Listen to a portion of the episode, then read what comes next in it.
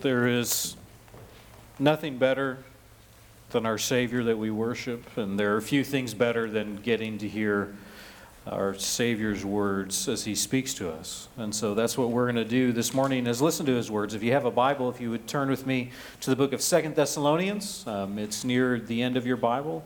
Well, if you hit Timothy's, you've gone too far. Uh, but we're going to be in the first chapter. So if you are able, if you would stand with me as we read the words of our God from Second Thessalonians chapter 1. Paul, Silvanus, and Timothy, to the church of the Thessalonians and God our Father and the Lord Jesus Christ. Grace to you and peace from God our Father and the Lord Jesus Christ. We ought always to give thanks to God for you, brothers and sisters, as is right, because your faith is growing abundantly and the love of every one of you for one another is increasing. Therefore, we ourselves boast about you in the churches of God for your steadfastness and faith in all your persecutions and in the afflictions that you are enduring.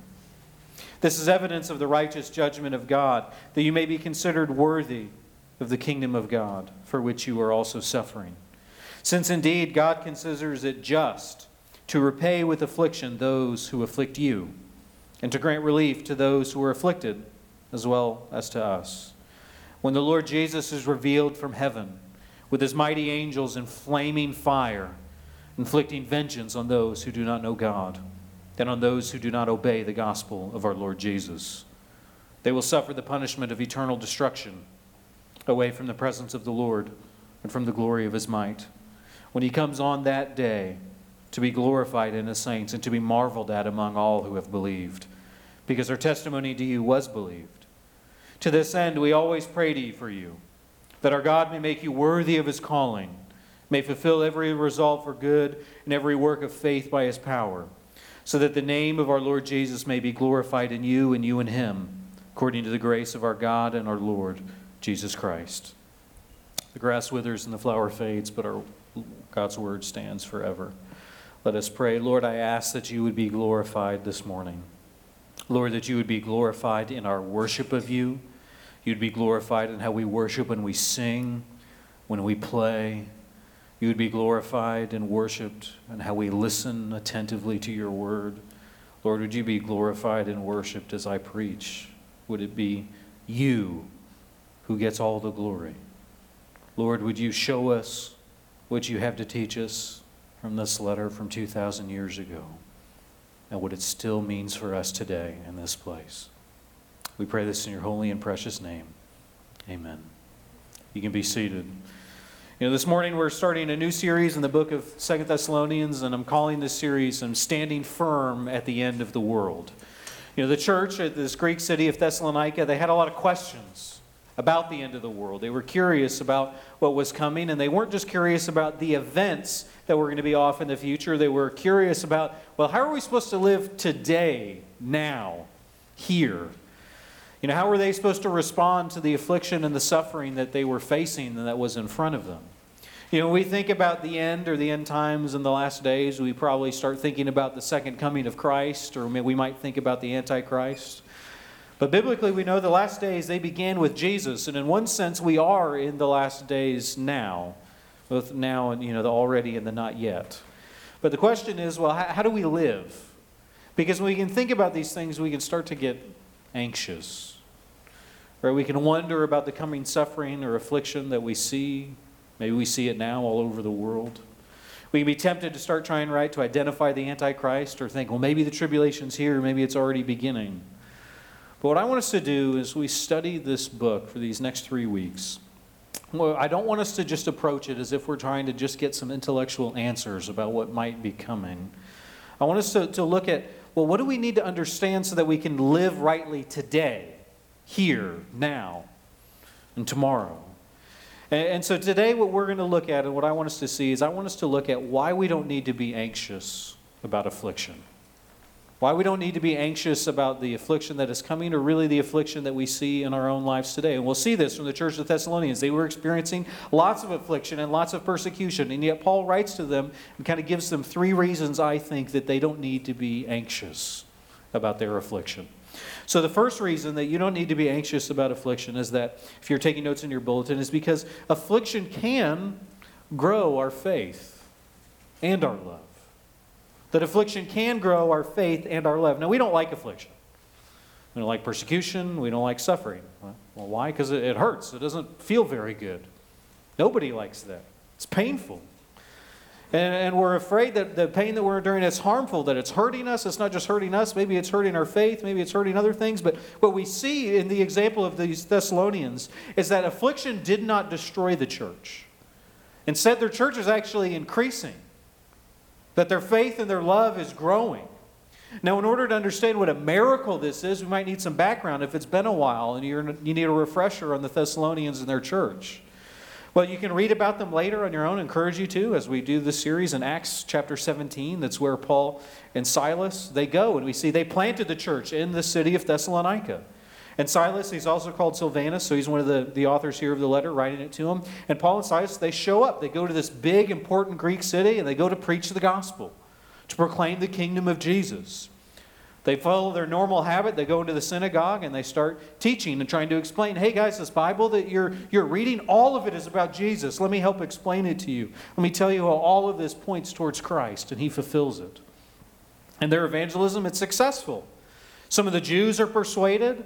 A lot of the Greeks who are there, who have been persuaded that the God of the Bible is true and are trying to follow the law, they hear the gospel and they embrace it and they start following Jesus. Even some of the leading influential women of the city of Thessalonica are converted and reborn, but there's a problem. In Acts 17:5, it tells us that the Jews were jealous. And so they got some wicked men together and they formed a mob. And they went and they went probably to what was a church meeting at Jason's house and they drug the leaders of the church out and they took them before the city officials in order to punish them. And the city officials were angry about what was going on in the churches, so they took money from them and they kicked Paul and Silas out of Thessalonica and said, Don't you dare, excuse me, come back here. Why would this extreme reaction happen? Okay, it wasn't just that they're mean, they don't like Christians. Well, it's because the Christians were claiming, you can read about more in Acts 7, that Jesus was Lord. That he is the King of kings, that he is better than, there's nothing better than him, not Caesar, not Rome, not your Roman peace. And this is a threat to Rome and to the Roman peace. Because the Thessalonians, they used to be an independent nation. They were really proud of themselves until Rome crushed them very brutally. But they've started to get some independence back, and Rome kind of will leave them alone as long as they don't try to be independent again. As long as they're willing to say Caesar is Lord and no one else, and they submit to Rome's rule, then they'll be okay. They can get left alone. But so, what is happening here and what's happening in the church is this is a threat to Rome's authority. And this is why the extreme reaction comes because they know, no, no, no, no. We don't want to lose our peace. We don't want Rome to get mad. We got to get rid of these Christians who are saying that Jesus is Lord. So they feel like they have to oppose the church for their own safety as a city. And so the entire city, the government, the mob, even many of the people, you can see why they would be strongly against the church and they wouldn't like Christians in their midst. And the suffering and the persecution, it continued. It didn't stop after Paul and Silas left. In verse 4, he tells us, you know, you see all this in your persecutions and in the afflictions that you are enduring. That enduring, it's present, it's still happening as Paul is writing this letter. So the persecutions continued. It didn't stop after Paul and Silas left. It didn't even stop after Timothy came and dropped off the letter of 1 Thessalonians. The persecution's still being endured, they're still being afflicted. And the fact that the church exists, don't miss this, is a miracle. Okay, it's only been about three weeks before Paul and Silas left town. That's three weeks to plant a church. It's three Sundays. Okay, I don't think any church planting expert would expect that church to last or to do very well. It's not time to have any elders or have good pastors. It's a bunch of baby Christians left alone. Hey, good luck, guys. Figure it out. Oh, by the way, everybody hates you. This new thing that you decided to believe a week ago. Now everyone wants you to stop, but you know, I, I can't be here anymore. Bye. But the church isn't just limping along, it's growing. Uh, we see in verse 3, Paul says, You know, we ought to always give thanks to God for you, brothers and sisters, as is right, because your faith is growing abundantly. And the love of every one of you for one another is increasing. Did you catch that? Their faith is growing abundantly. It's not being hindered by their affliction, it's not being held back by opposition. It's not even being weakened. Their faith is growing. And it's not growing a tiny bit. It's not growing, you know, a little. Hey, you're baby Christians, it's good, you know, that's fine, just as long as you're making some progress. No, it's growing abundantly. Their faith, it's like a tomato seed accidentally dropped behind a dumpster, and you come back months later, and it's massive and huge and green, and there's big, ripe red tomatoes all over the place. You go, wow, this is, this is abundant growth. Where did this come from? This is the miracle that God is doing. And it's not just that their faith is growing abundantly, it is, and the love of every one of you for one another is increasing. Even in the midst of this affliction, their love for each other is growing. Most of the time, right, love can crack under pressure, or it's at least hindered by suffering.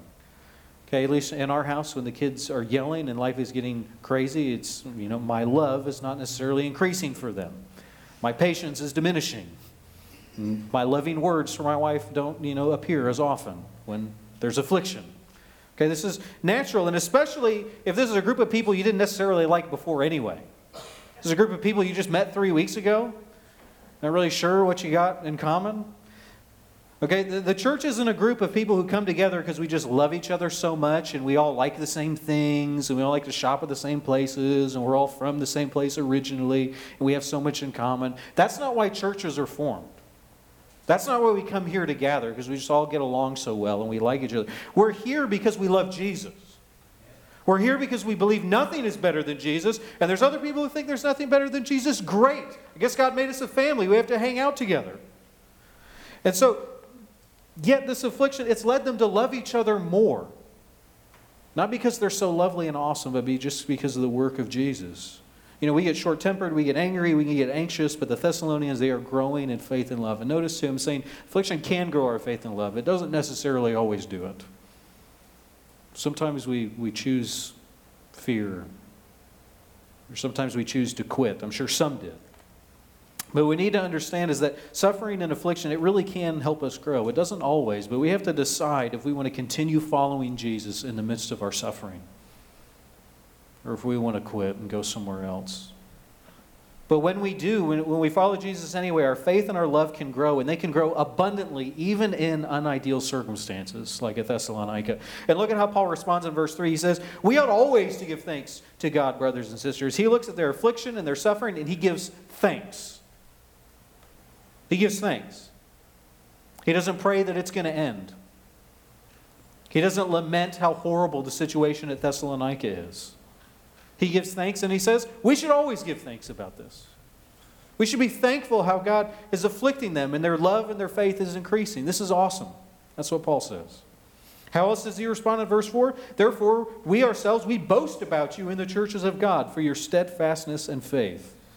Paul's going around to all the churches that he enters and he's bragging about the Thessalonians. He's boasting about it. He's talking about, look at how amazing what God is doing there is. And how different is that from our response? We hear stories about churches or Christians facing affliction and persecution. What do we do? We're not usually boasting and giving thanks. If we're boasting or we're telling other people in churches, it's usually, hey, sign my petition, or here, why this is so terrible, and we're complaining and whining. I don't really hear a lot of giving thanks. Usually, I just hear complaints, moaning, whining, It'd be good if we could have some good biblical lament, but we don't do that very well either. If we're honest, we might want to call it lament, but we're really just complaining like children. If I ever do hear thanks and boasting about affliction, you know, it's usually not on the cross of Jesus or on the gospel or the greatness of the church or their faith in the midst of affliction. Usually it's just thankfulness or our freedoms here in the United States or boasting about our protections and how awesome our country is. Okay, now don't miss me here. I'm not complaining about our country. Not complaining about our freedoms. I'm complaining about the church. I'm complaining about our deficient faith. That that's our response. Instead of the wonders of Jesus and the wonders of what he is doing, we just complain and whine. Or we boast in the wrong thing. Look again what Paul says in verse 3. We ought always to give thanks to God for you, brothers and sisters. And this key phrase, as is right. As is right, because your love is growing abundantly and the love of every one of you is increasing. He's saying giving thanks is right. Saying he is obligated to give thanks. He's saying this is the biblical and righteous response. This is what you should be doing. He, he is impressed and he's encouraged. He sees something beautiful where we are tempted to only see something terrible and horrible. And he understands he's obligated to give God thanks because of the beauty of what he's doing. He doesn't just complain because he doesn't like it and doesn't understand it. So the question I think we should ask ourselves is man, are, when we get anxious about the affliction of the world, are we just complaining about it? Do we give thanks for when faith and love is growing? Question for, for you in your own affliction are you whining or are you growing? I have to be honest. I, I usually whine, I can be a complainer. So this is for me convicting as much as it is for you. But affliction, it doesn't need to lead to complaining and suffering, it can actually lead to growth in our faith and in our love. So, you know, are, are we saying things like, ah, can you just believe how terrible things are? The world is just awful. Can't believe the persecution and the affliction all over the place. Are we giving thanks for the kingdom of God? Are we giving thanks that the kingdom is still growing?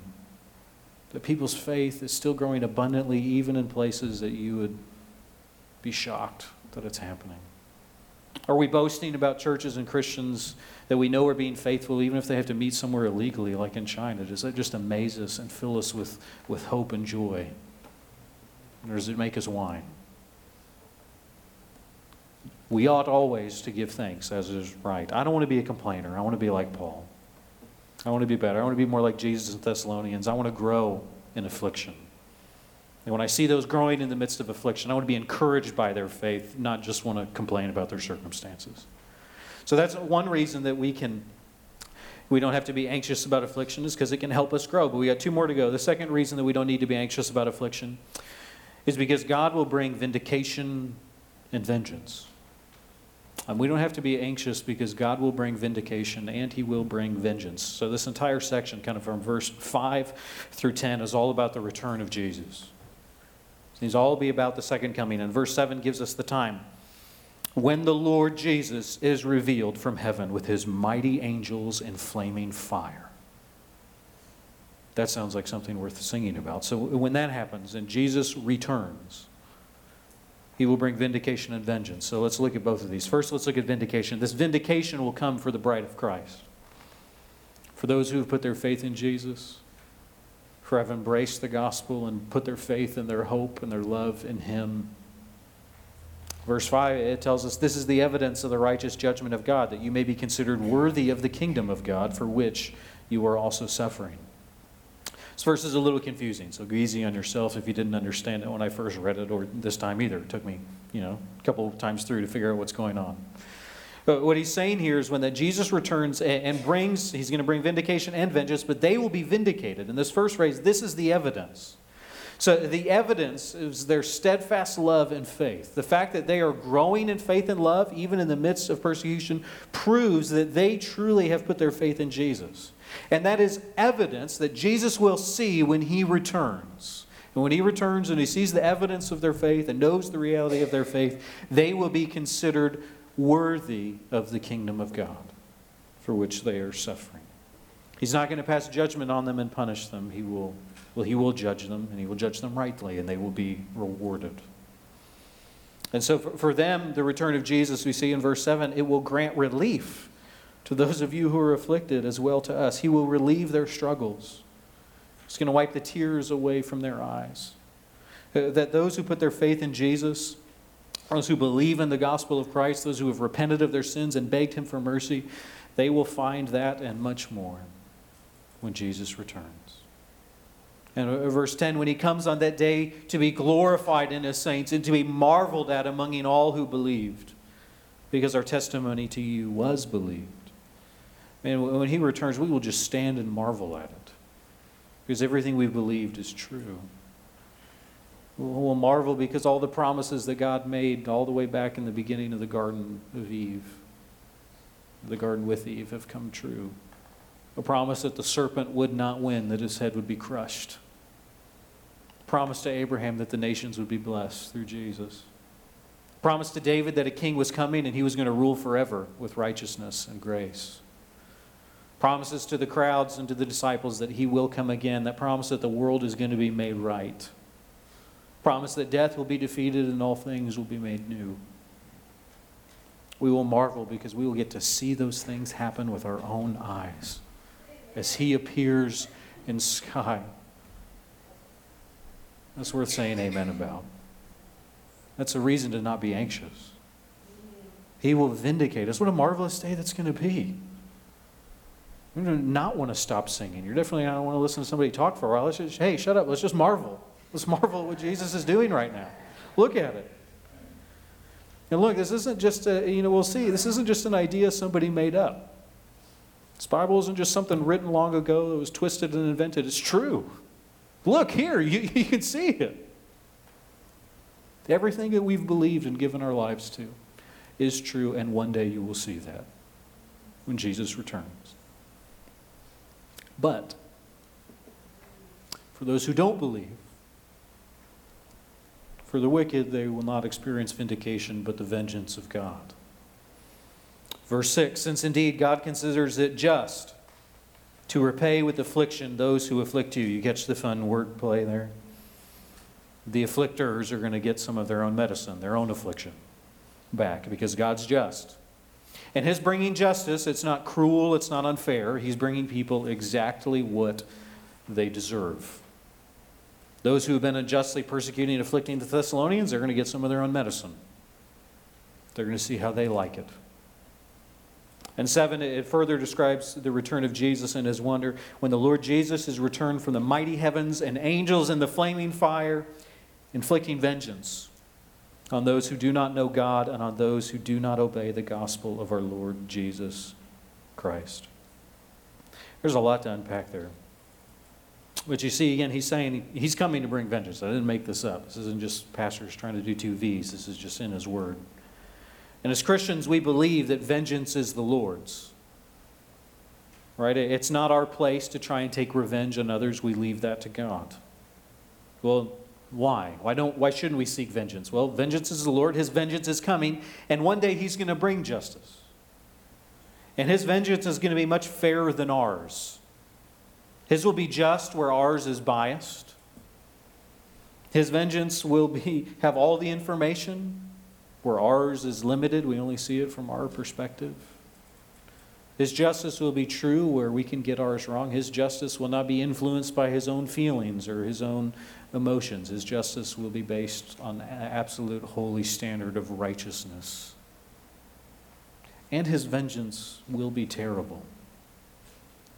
Part of the reason we don't need to get revenge is because God's vengeance is going to be bad enough. He doesn't need your help does not need your help taking care of punishing the wicked. He's going to do just fine on his own. And he sees, he's keeping record and keeping account. And so when he brings his vengeance, it's coming for two groups of people. The first group is on those who do not know God.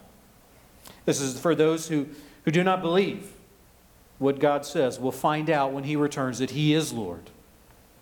Those in Thessalonica didn't like, no, Jesus isn't Lord, be quiet. We'll find out, no, no, no, Jesus is Lord and his rule is here. Those who think, ah, this Bible, not really sure it's true, well, they're going to find out one day that it is. And they're not going to be punished just because they didn't pray a prayer. It's a misunderstanding. They're going to be punished for all of their sins and all of their rebellion and all of their transgressions against the Lord God. They will be judged by God's standard. He gets to, you know, examine all of their bad deeds and all of their good deeds, and then he's going to pull out the rubric, the teacher's key, Okay, well, here's the standard perfection. Let's see how you did.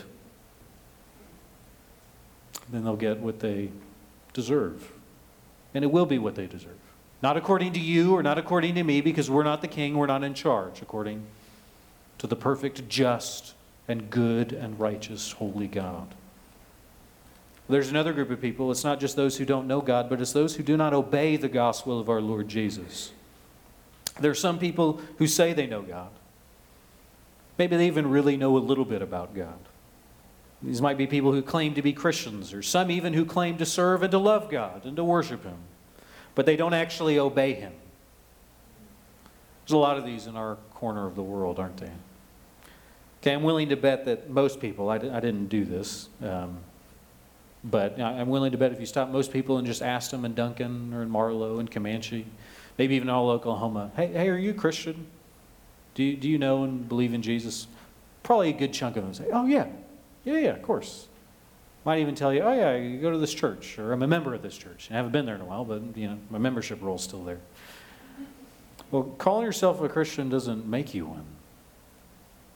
Okay, those who don't obey God, those who don't live as if Jesus really is Lord, they might have prayed a prayer and checked a box on a card once, but they didn't actually put their faith in Him, they actually believe in Him. They will also face God's vengeance and His justice.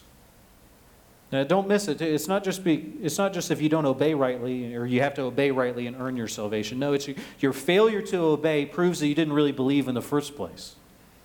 Your lack of works proves that you don't have faith.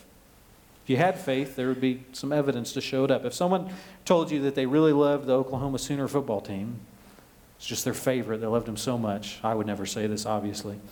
Um, but if someone did, I don't know who would do this. But, you know, and they said this, but they never watched a game. They didn't know anybody on the team, didn't know who the coaches were, what the mascot is, if they didn't even know where the school was located. you'd probably guess, you know, I'm not sure you really love the Oklahoma Sooner football team because you didn't even know the Sooners were their mascot. You don't even know where, you don't know anything about them. Right? Because if you loved them, there would be some actions that would kind of back that up to reveal that your love is true. If you really love God, you're going to obey Him because you cannot help it. We obey him because we really believe him, because we take him seriously. And those who don't obey Jesus prove they don't know him. They didn't really believe him in the first place, and they definitely don't really know him. But they would. So, what will happen, verse 9, they will suffer the eternal punishment, or the punishment of eternal destruction, away from the presence of the Lord and from the glory of his might. They'll suffer eternal punishment. Man, I, I don't like to consider myself a fire and brimstone hell preacher. I've never thought of myself that way. I've never wanted to be that. Um, I just want to teach the Bible. And I believe that the, the wonder and the beauty and the glory of Jesus is much more attractive than just trying to scare people into the kingdom. But, but look, when I read 2 Thessalonians 1 9, it tells us there is eternal destruction that awaits those who do not put their faith in Jesus. That's what the Bible says. I've done my best to try and get around it, try and explain it, but I can't. I just read it and, well, there it says it. Doesn't matter if you don't like it.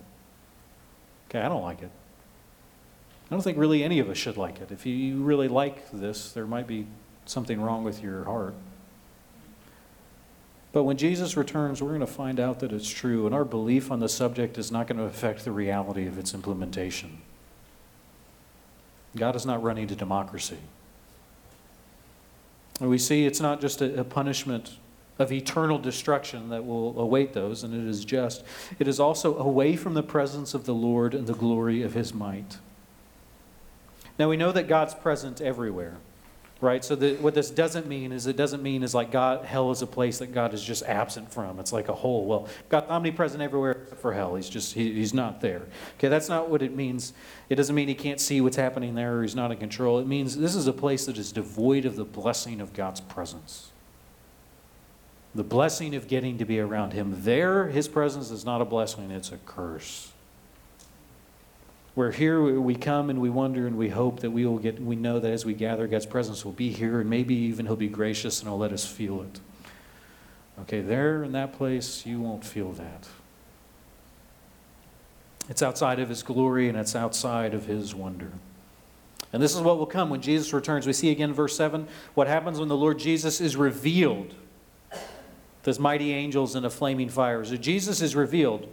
And, and it's not him coming down because he's never been here before. I love the way that this revealing word is used.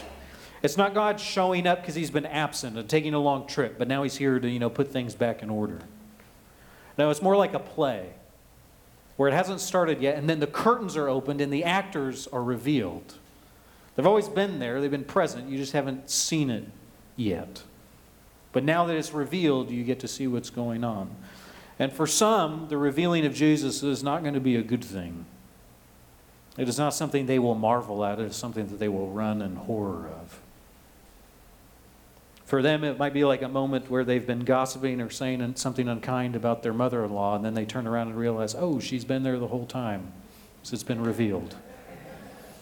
This is not for personal experience or anything. Um, but when Jesus is revealed like that, for some of us, and for you, I hope it will be a vindication and a day of marvel and glory, and for some, it will bring vengeance and punishment. But it doesn't have to be a punishment for any one of us. Before any of us were born, the Godhead, our, our one God in three persons, He came up with a plan to save us and to offer a way out. Man, why does Jesus delay his return? Why doesn't he just come back? Because he is gracious and he is giving chance after chance after chance for people to turn and repent of their sins so they don't have to face this. And Jesus took the wrath and punishment that all of us deserve on himself in his own body so that when Jesus returns, you don't have to experience any of that. Not because you're so awesome or you're so amazing, but because of what Jesus did for you because of your faith and trust in Him. All you have to do is believe He already paid the bill for you. But if you think that there's no punishment awaiting you, if you think you can just be good enough and maybe the punishment won't be too bad, you will find yourself horrified when Jesus reveals Himself on that last day. But for those of us who are believers, that day is not just going to be a day of glory, it is our hope. That day is why we don't have to be anxious. That day is why we don't have to worry about the affliction or suffering that's going on in the world. Why? When Jesus returns, he's taking care of it. When Jesus returns, the wicked are all going to be punished. All of the rapists and the abusers will get what they deserve, whether or not the law has done something about it. Jesus will bring justice. When Jesus returns, all the tyrants and the murderers will face his judgment seat. When Jesus returns, those who have covered up crimes or hidden their iniquity and no one ever knew about it, it will be revealed and brought into light, and they will be judged and get what they deserve. When Jesus returns, those whose wickedness is so great that even to recount it would make us sick, or I will not say it again from the pulpit, they will face God's judgment, and He will give them what is just and fair. So our job is to hope. We don't have to try and bring vengeance on ourselves.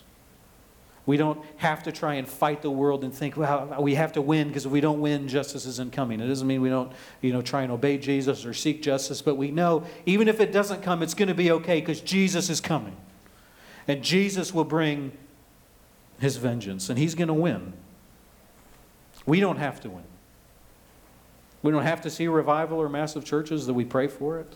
All we have to do is keep the faith. We just have to endure the affliction until Jesus returns and brings vindication and vengeance. Well, how can we endure this find an affliction? The last reason we don't have to be anxious is our last point, number three, is, is that God can make you ready. God can make you ready to endure it. It's again, can. It's not, He definitely will. You got to cooperate. You got to put your faith in him. You got to believe and let him, not just try to do it on your own. The last two verses, 11 and 12, they're really a prayer. They're Paul's prayer for the Thessalonians that God would make them ready and he would be prepared. Verse 11 begins We always pray for you that God would make you worthy of his calling. Notice he's still praying for the church there, and he's praying that God would do a work in them. He's not praying that circumstances would change or that they would be awesome, but that God would do something in them. God is the one who does this. They don't have to do it. We don't have to do this on our own. You don't have to be holy enough, spiritually mature enough. You don't have to just grit your teeth and try and have the right attitude. This is something that God does in us, that God can make us ready. We have to work alongside Him and let Him. So the prayer begins asking that God would be the one to make us worthy of His calling, that He would make us true Christians, not just in name, but in deed. And the rest of verse 11, and may fulfill every resolve for good and every work of faith. It's not just a prayer that we would want to do good things, it's a prayer that we would desire to do what God wants of us. And that we would actually do it. We would do the works of faith, that we would live out what we say we believe. And, and notice that the works, it's works of faith. It's not works of law, it's not works of self righteousness. It's just things that we do because we love Jesus and we can't help it. We don't do them we're trying to earn something. We do it because we've been given something. We don't do it in order to be seen as super righteous. We do it because we know only Jesus is righteous. We just want to be like our Savior because of what He's done for us. And notice how that prayer continues in verse 11. It says, by His power. So we're not praying that our own power would increase. We're praying that God's power would come and He would lend us some. We're praying that His power would show up. We're not praying to be stronger. We're praying for God's help. We're not praying that God would give us more faith. We are praying that He would come and help our little faith. because it's not enough.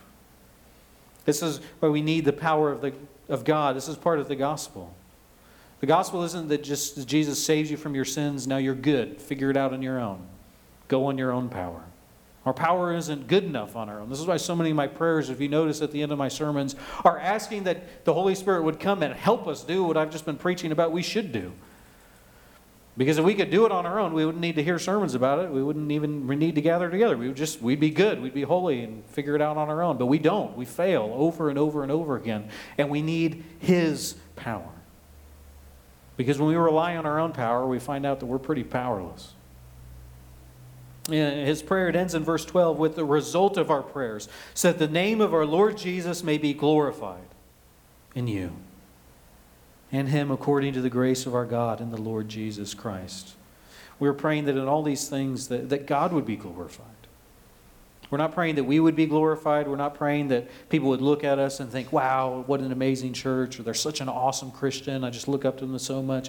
We're praying they would look at us and think, wow, what an amazing Jesus. Wow, what an amazing Savior they must worship. Wow, their God must be better than anything. There must be nothing better than Him. Uh, beloved, we don't have to be anxious about any of these afflictions. Any afflictions here, any of the afflictions to come that we're going to talk about in the weeks to come, because God can make us ready. You don't have to do more. You don't have to read more or pray harder. You just need Jesus. Stop trying to do it on your own and ask Him for help. You don't need to be anxious because our God can make us ready if you let Him. So this morning we've seen three reasons we don't need to be anxious about affliction. We don't have to be anxious because it can grow our faith and love if we let it. We don't have to be anxious because Jesus is coming. He's going to vindicate us and He's going to bring vengeance on those who deserve it. And because God can make us ready to endure any of it that we face.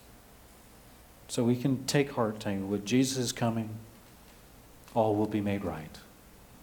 I'm going to close this in prayer, and ask for our worship team to come up and lead us in worship one more time. God, I, I ask again that you would just help us. Lord, you would help us to be ready. Personally, I can, I can be anxious. I can worry about a million things that I don't need to worry about, let alone afflictions and suffering. Lord, I ask that you would um, sear these truths on our hearts. Lord, you would help us to believe them, that you would, you would use the suffering and affliction that we may face or to come to encourage our faith and love, and that we would grow in it. Lord, we ask that we would put our hope in your return. Lord, that we wouldn't um, put our, our hope in our own ability to make your kingdom happen here, but that we would do our best. And when it all blows up, or if it doesn't work out how, how we thought, we can just look and say, Well, Jesus, you're coming and you're going to fix it and you're going to take care of it, and I can't wait. Lord, would you please, would you fulfill your word? Would we echo the prayers of Paul? Would you make us ready? Would you make us ready for the afflictions that are going to face us as soon as we leave these doors? If the afflictions we're sitting with now as we sit in this place. We ask these holy things in your holy and precious name. Amen. Won't you stand as we worship our Savior in song once more?